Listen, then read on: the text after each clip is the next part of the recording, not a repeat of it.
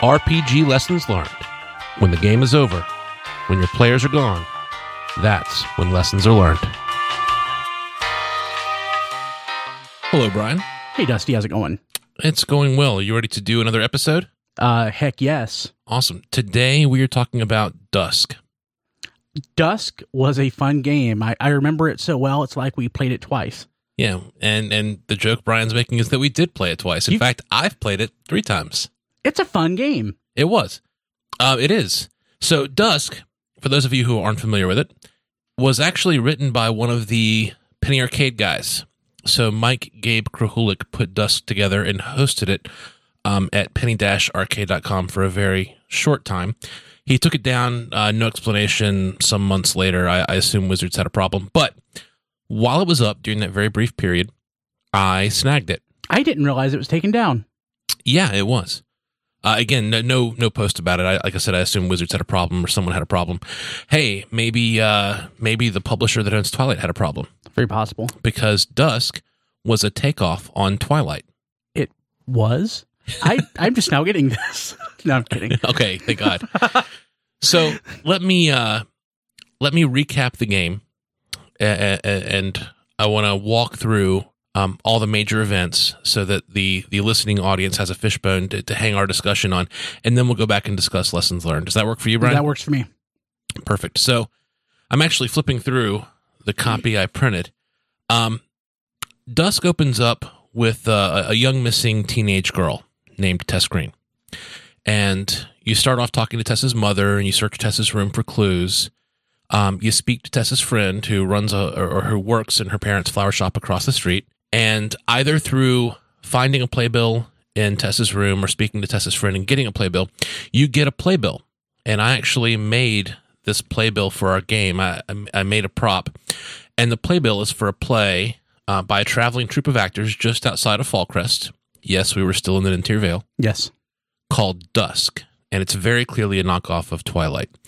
So it's it's the traveling actors. It's very much the uh, you know Robert Pattinson, uh, Peter Facinelli, however you pronounce the guy who played. You you've watched this. I actually do know. And you've read the books too. I did. We're not going to get into that though. so it, it, it's meant to be takeoffs of several of the actors, not all the actors. Um, are, are are this Dwell family, and and they happen to be in town, and all the teenage girls are going wild for this new play, Dusk. Just like at the time this adventure was released, all the teenage girls and forty year old moms were going wild for Twilight. So uh, it, it's it's kind of a takeoff on Twilight, but it's a takeoff on the Twilight craze, not so much the actual plot of Twilight. Yeah, I would say that's fair. So you go, um, you find this playbill from Tessa's friend Tessa's room. Um, you investigate the actual troupe of actors, and, and of course, it's morning. They perform at night, so they're asleep. And Mike Krahulik did a great job of building all these different scenes where you interrogate different people, and he never created dialogue um, so much as like for this question, here's the answer. He just gave a bulleted list of of quote possible lines, and that bulleted list was, was great to work from. But basically, you wind up speaking to all the major actors. Um, the actor that plays Edward, the actor that play, the actress that plays Bella, um, the actress that plays Carlisle, um, Emmett, and then finally that there's a crew wagon, and then a, a wardrobe slash props wagon. And you can search all those wagons for clues. There's there's you know a dress that matches the dress that Tess was wearing in the props wagon with with, with you know a, a hair that matches Tess's uh, hair color. I, I forget what that was. Um, the actors give you know various clues, and of course the perpetrators wound up being the crew. So the actors were actors, but the crew were legit vampires that were using the the the acting troupe to mask their activities and using the play to mask their activities, and they were actually preying on the the the, the play's young fans.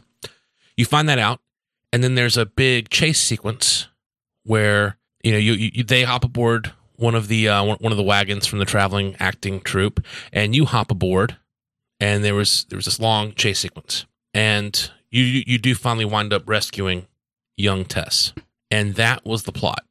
So that was the plot, but there are certain. But that's not what we did. Yes. Yeah. So now we'll talk about some lessons learned. And, and, and, you know what? Honestly, that's more or less what we did. So you want to go scene by scene and talk about lessons learned and what we actually did? Sure, let's do it. Okay. Do we want to start with? I mean, the conversation with the mother doesn't stand out in my mind very much, No. but the friend across the street, Sarah. Do you Oh, remember that? I do not. So that is that was set up. I okay. Putting myself back in my headspace when I was playing this, I knew roughly that it was a takeoff on Twilight, but I think I had um, a bias or a prejudice toward Twilight at the time, so I really didn't know what to think about it. So um, I don't know that I really started feeling the game until later on. Um, so some of the earlier details just are lost on me. All right. I'm going to remind you of a few things then. Okay. When you were interrogating Tessa's friend, Mm-hmm. um, turns out, so, so at the time, uh, Brian was playing a Dragonborn. Yes, I was a And- paladin. Yes, a Dragonborn paladin. And I don't know if you remember this, Brian, but Sarah developed a bit of crush on you Oh, really? during this adventure. I don't remember that. She completely did. In fact, we, we played on that a couple of adventures later. But um, for me, the main lesson learned I want to talk about, I mean, I was already seeing it in the game at this point. There'd only been two NPC interactions Tessa's mother, Rosalind, and then Sarah. The bulleted list of dialogue options. And um, Mike Krahulik did a great job. I mean, every, you can't switch the lines. This character couldn't say this other character's lines. The lines are really well written to be that character. And overall, this was one of the first games. This was the first game where we seriously role played. Oh, absolutely. We role played the heck out of this game. We did. This game was mostly talking, and it was awesome. Uh, it was. Uh, was this the game when Mike? Um, yeah, Mike basically was. He was a beat cop in this. He didn't mean to be, but that's exactly what he became. Yeah.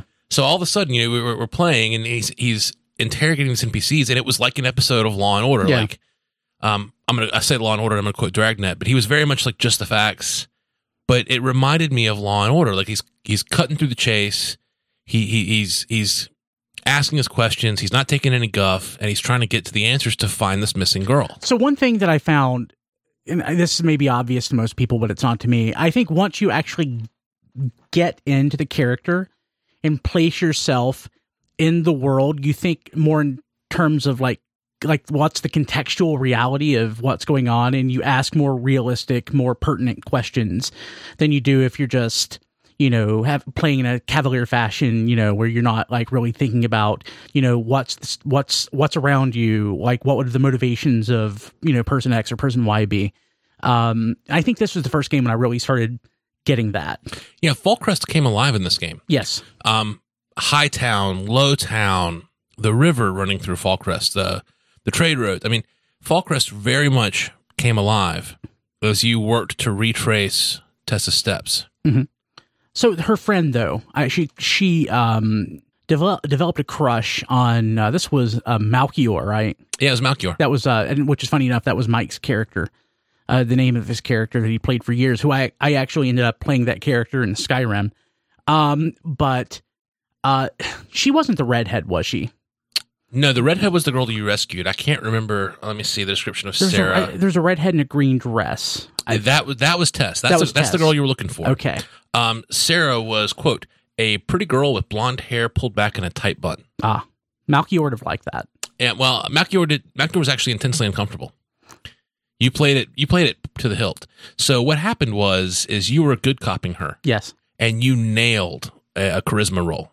Um, Ah, yes, yes, yes. yeah, I think you nat twenty Yeah. on on a persuasion roll or, or something, but you nat twenty on charisma after Mike had I- already been kind of playing it hard, playing it bad cop. That never happens in real life. Yeah, and and her sense of overwhelming relief at you coming in and being the good cop, and she can talk to you. She produced the playbill. She handed it off. She told you all about it. You assured her like she'd been desperately worried about her friend, but she didn't want to admit that they'd snuck out the night before. Yeah. You're this this you know seven foot tall dragonborn strong figure promising to rescue her friend. Yeah, she she developed a crush. It was our. I think it was the Who best. wouldn't? Yeah, who wouldn't? I think it was the best handled romantic tang- entanglement we've ever done. Yeah, most of mine are just terrible. Yeah. But uh, we, we we handled this one carefully. Like n- nothing ever happened. Nothing ever. I mean, it was it was a young girl's crush on Yeah. an older adventurer, and the older adventurer was very uncomfortable with Yes. it, and that was fun to play. It, it never got creepy. So shall we move on? Sure, let's move on. So you guys showed up um, at the wagons, and I don't know if you remember this, Brian. I, I had taken some gaming paper Mhm. Uh, again, gamingpaper.com, no affiliation with us since we're just a small podcast starting out here. But I had drawn the the five or six carts from this caravan of, of actors. I had drawn it. Um, I had drawn the the trees around it because all of this the, the the the play itself wasn't in Fallcrest. It was outside of Fallcrest on quote the Regal Farms, which I always assumed Mike Krahulik was doing a, a, play on Regal sentiments. But at the Regal Farms is where this took place outside of Fallcrest. So I, I drew some you know the tree line, some woods around the carts, you know some campfires, um, footsteps to and from the carts, and, and we didn't actually have any tactical encounters on that map. But you guys definitely walked from cart to cart, you know, knocking on the Yeah. cart door and, and speaking with the actors. Yeah, and then we we ended up following the footsteps that we saw off to the You- other map. You did, yeah. You actually. So here's a piece of feedback on on the adventure itself. Um, you followed the footsteps of Kellen Dwell, who played Emmett Cunning. So basically, the the, the Kellen Lutz, you know, muscular, stronger, um, dark haired actor. You followed him out into the woods where he was, you know, meditating, and you interrupted his meditation, and, and, and he, you know, threw a string of profanities at you about, you know, you're interrupting his his headspace as an actor, and don't you know what it's like to deal with artists? And do you see a girl here? And um, that was the that was our third NPC interaction, and I played it to the hilt. But feedback on the adventure, that conversation ends in kind of a shoehorned in encounter with a couple of wolves and a dire wolf. So you followed his footsteps into the woods. You're in this clearing. He's yelling at you, and then for no real reason, all of a sudden, some wolves show up. so okay, so it was written that way. Basically, we need an encounter, so let's have random wolves show up. Yeah, you can tell. So there was a, there's really one major set piece encounter in in the adventure. And hey, Mike Krahulik's not a professional adventure writer, and I'm giving this negative feedback with the caveat that this is my favorite pre-written adventure I have ever run. Yeah, I mean, so things we love the most, we can be the we feel we can be the most critical of. Yep. So, but the th- thing is, I, I guess thinking about this narratively, I mean, maybe narratively is the wrong way of putting it. Trying to place yourself in the real world, I don't know about you, but sometimes I'll go take out my trash, and you know, then wolves show up. You know, and then you have to fight them. But you know, like in if you live in the wilderness, I mean, I mean, like that very well could happen. Yeah, wolves showing up in a dire way. It's only natural, right? it's only natural. No, it, it felt very artificial. It felt like the director of some action movie saying, "You know what? We need an action beat here."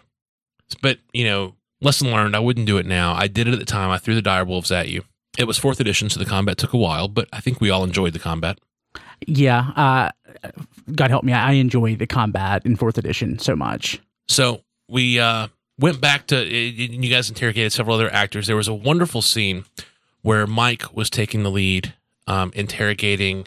Let me see, Durrance Dwell, who played the part of Edward Cunning, and the character, the way Mike Krahulik wrote him, he completely wa- was delusional. He thought perhaps he was a vampire, and he had this hat disguise that made him look pale, and he had these really suspicious lines about devouring young girls and, and, and precious blood keeping him alive, where, where he was just delusional.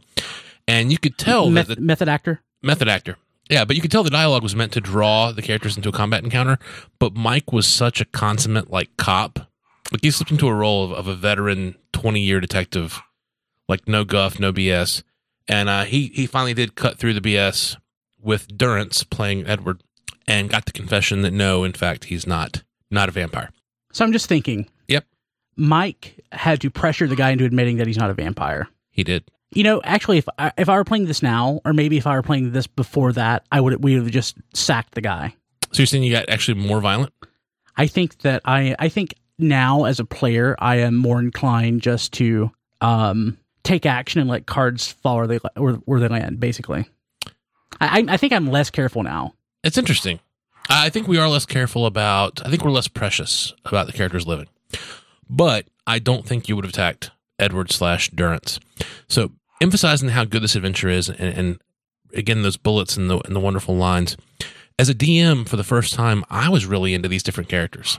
Like in the course of this adventure, you play like five members of the Dwell family, the traveling troupe of actors. Um, I played the mom, I played the friend, um, the vampires themselves, and for the first time as a DM, I was able to switch between, you know, gosh, what is that, eight, nine characters pretty seamlessly and quickly thanks to the dialogue. Uh, and I think I'm going to give myself credit here. I think I played the part of Durrance being kind of a, like really lame. Like he wasn't a vampire.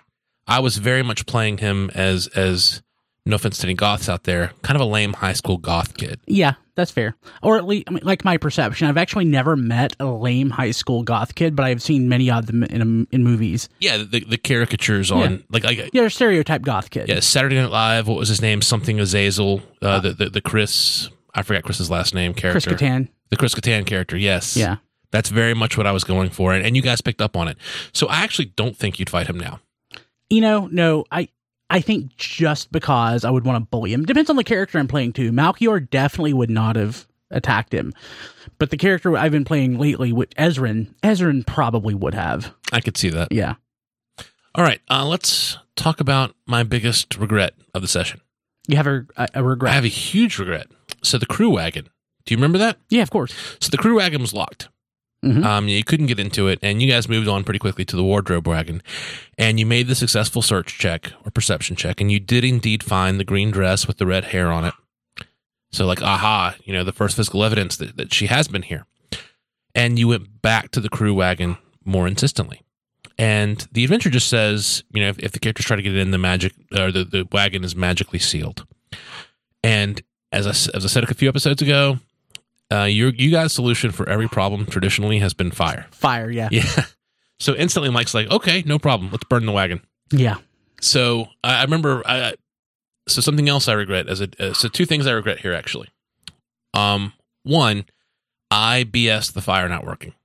Oh, really? As a DM, I said no. I didn't say no, but I didn't say yes and. I was just like, no, the wagon's magically sealed and protected and it doesn't catch fire.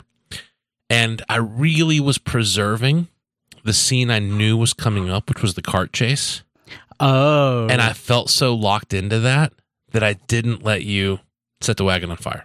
Oh, so you became that guy, I huh? did become that guy. Yes.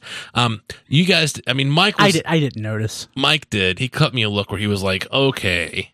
Um, but he was kind about it, and, and you guys didn't notice. But oh man, one of those moments where I look back or I, I read the stories on Reddit about that DM that railroads the characters, and I was like, oh, that was me in that moment.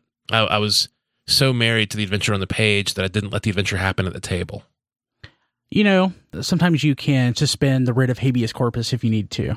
That is the lamest analogy ever, but that's kind of what I'm thinking. I'm actually in love with the phrase I just said: the adventure on the page versus the adventure at the table. I might we might have to use that on Facebook or somewhere. Oh yeah, that could be that could be uh, the name of your memoirs. and my second regret. So when Mike suggested burning the uh, burning the wagon, I also tried to dissuade him by reminding him, "Well, what about the girl? She might be in the wagon." And oh, yeah, and I used to, I used to, oh man, I would prod you guys with with with, hey, don't forget this and don't forget that, trying to trying to not railroad you, but prod you down what in my head was the right path. Um, a couple times you guys were going to take actions that were not good, that were neutral, or that were evil, and you know I was there being like, is that really what you want to do? And oh, I regret that too. so I mean, if we're going to talk lessons learned, I think part of it is, I mean, yeah, make the game your your own. We talked before about let the characters do what they're going to do, but there's sometimes again that you just have to force things into. It's about having fun, right? And if somebody is about to make a disastrous mistake in the game, not that oh you're not going to get your objective, it's just that you know you're really not going to have fun doing this if you go down that path. It's like it's like keeping a kid from touching their hand on the hot stove. I feel that I really do, and like all so so part of the reason I love the format of our show, we don't talk about lessons learned or, or advice as these absolutes. Like you must never interfere with your characters. We, we we don't lay down the absolutes. We talk about real regrets and real successes. And for things like this, it's not that I've stopped prodding you. It's not that I've stopped reminding you. Mm-hmm. I've gotten better at choosing when to do it. And I've got I've gotten better at hey, if I'm interrupting or reminding you just because I don't like what your character's doing, then I need to stop. Yeah. But if there's a legitimate reason, then I then then hey, I'll feel comfortable reminding you. Like one case where I still where I still to this day feel very comfortable reminding you of things is this idea that hey, you're around a table. You're not in the world. You, you don't you at the table may not remember that you in the world picked up this item two sessions ago or you may not remember that you know you're all holding torches. You lose that because you're sitting around a table with graph paper and dice. So I feel comfortable when you're going to take an action and, and saying, "Whoa, whoa, whoa, time out." Remember last room when you picked this thing up. Um, and, and that's a bad example because I, I never do it. I never do it that recently. But I will say, hey, remember a couple sessions ago, the mayor actually kind of clued you in on this, and your character would for sure remember that, even though you've forgotten because you've gone to work for the last two weeks and you've taken care of your kids and all that, and, and you don't have perfect recall of our session two weeks ago. Yeah, and can we quickly sort of tie that into sort of the theme of our show, like uh, the, lessons learned from a, like a business perspective? Yeah, absolutely. Because I think a lot of people think in terms of business as absolutes, black and white. But I think people who have never worked either running a business or worked in an office uh, probably don't realize it's a lot. It's very squishy. It's very contextual. It's very uh, in the moment. You have to sort of figure out, like, even though as DM you're not our boss, but if you were say like a director or a leader of a team, you know sometimes somebody on the team you let them make a mistake so they'll learn from it.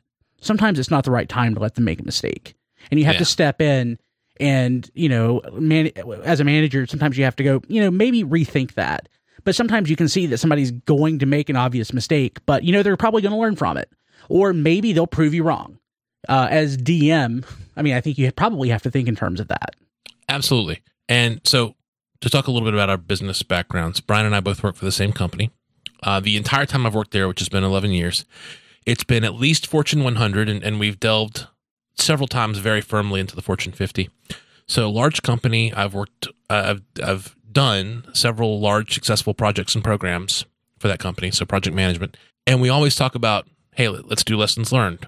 Let's do a retrospective because, yes, there are the data driven decisions that you make.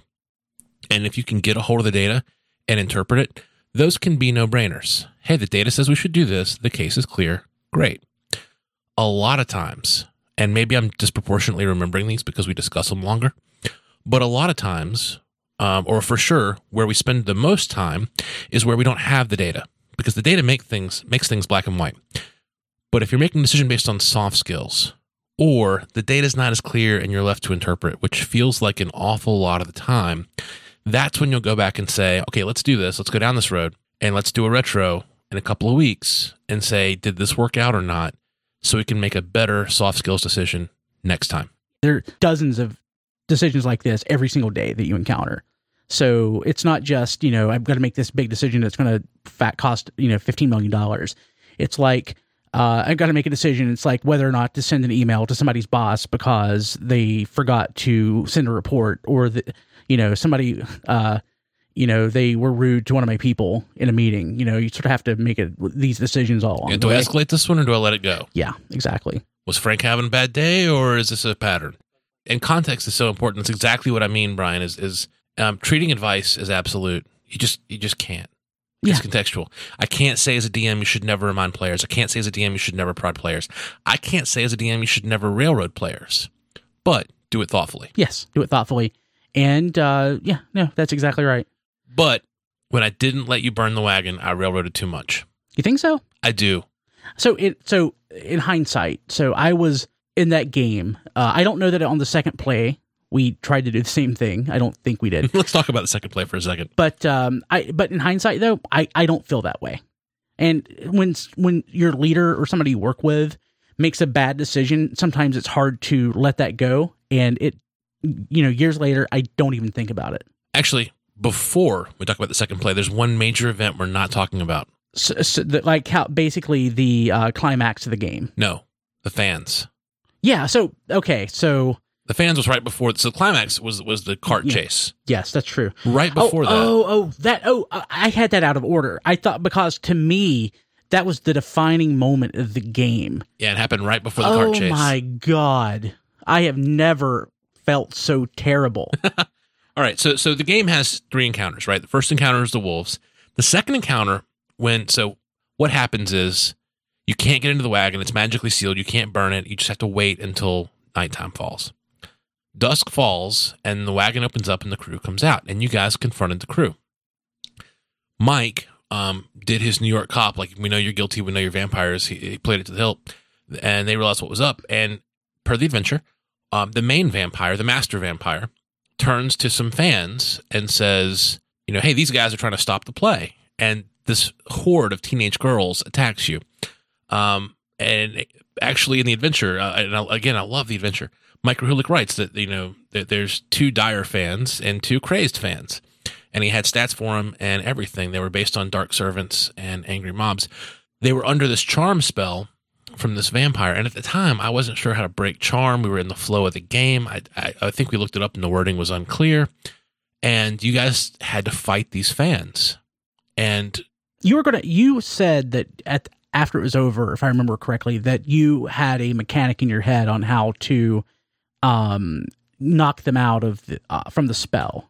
Well, there, th- it was possible to do non-lethal damage, but I'm gonna throw, I'm gonna throw Chris under the bus here. Chris was playing a ranger or a thief or whatever. He had a crossbow, Probably a rogue. and he was fighting into. He was firing at, at, these girls, at these fans that were that, that were chasing him down, and he hit, and uh, he reduced one to zero hit points. And I was like, "You, that was non-lethal damage, right?" He was like, "Nope." And uh, we did a few moments where it's like, "Are you sure? Are you sure?"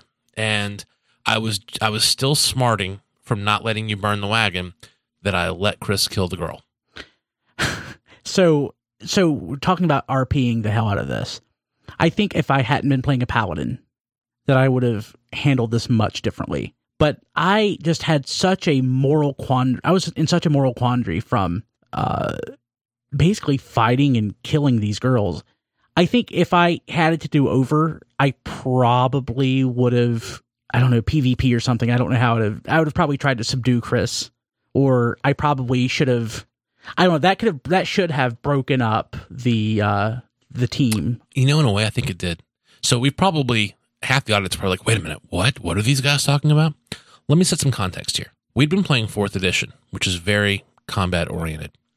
We had never really gotten that into role playing. For us, in every adventure up till now, every encounter, you were fighting off monsters and killing monsters, and we'd never had any of those human moments. We'd never, you know, this is one another, another one of those leaps forward in our maturing as as as uh, as a as a game. What would we call ourselves? Group as a gaming group. Yeah. There you go.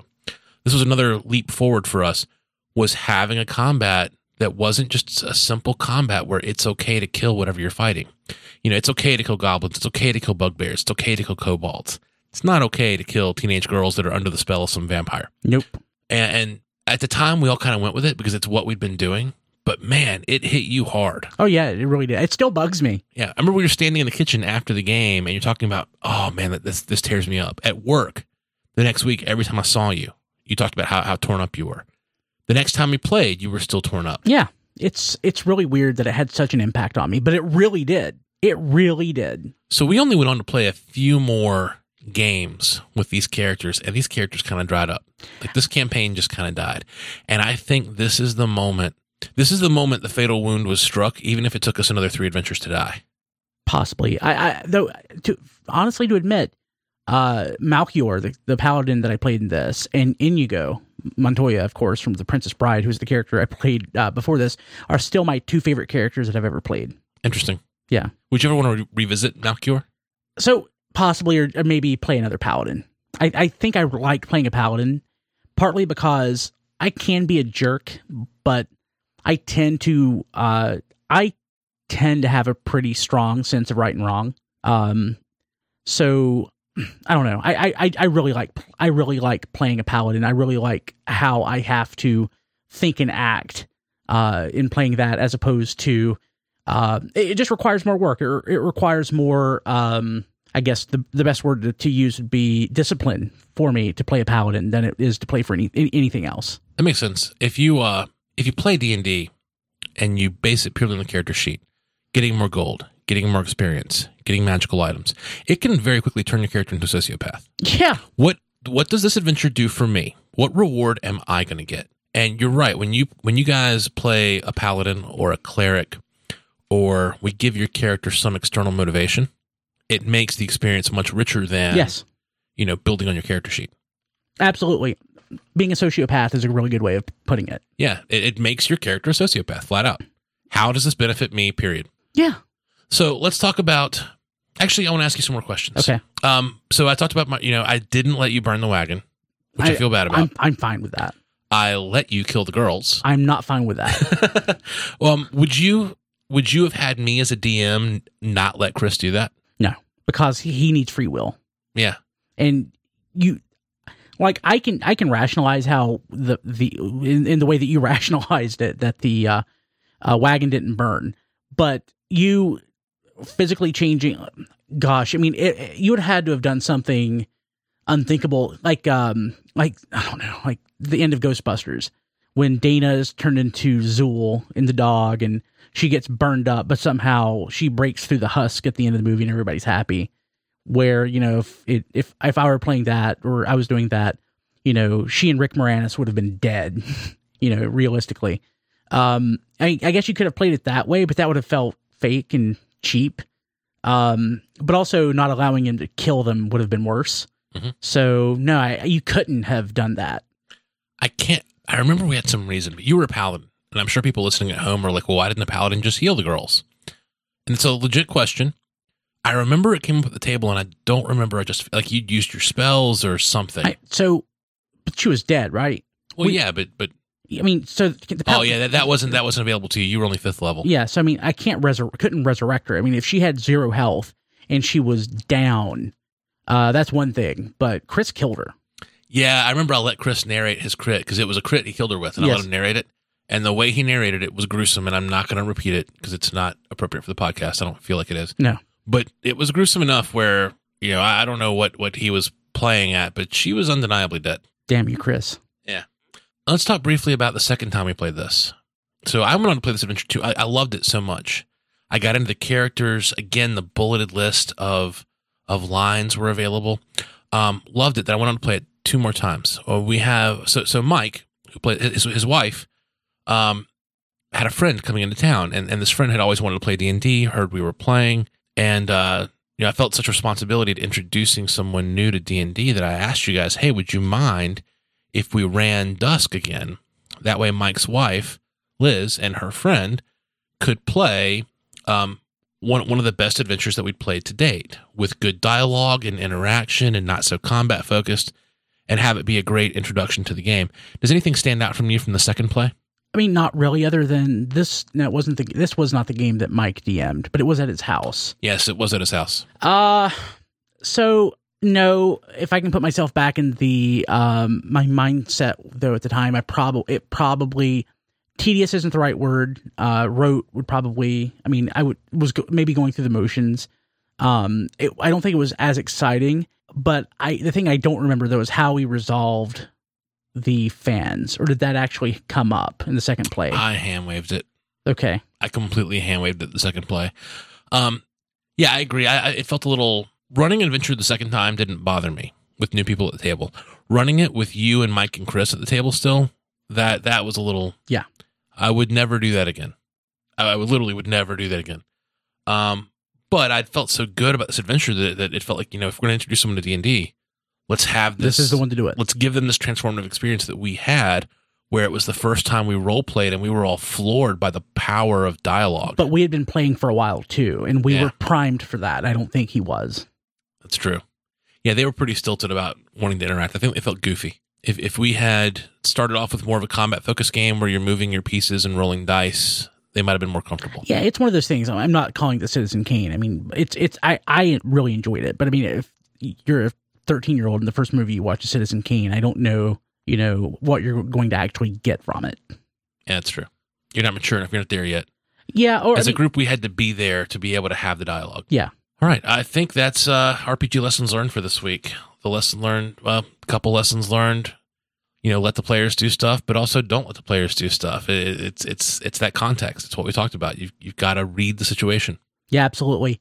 Uh, also, uh, while I'm thinking about it, how about uh, you guys out there subscribe to the podcast? Go to rpglessonslearned.com uh, and click on uh, one of the episodes, and there, while you're listening, uh, you can subscribe either through iTunes, Google Play, or your RSS reader of choice. It's pretty awesome. We would appreciate it. Thank you for listening. People call them postmortems, evaluations, appraisals, reviews, retrospectives. We call them lessons learned, and we're sharing ours with you.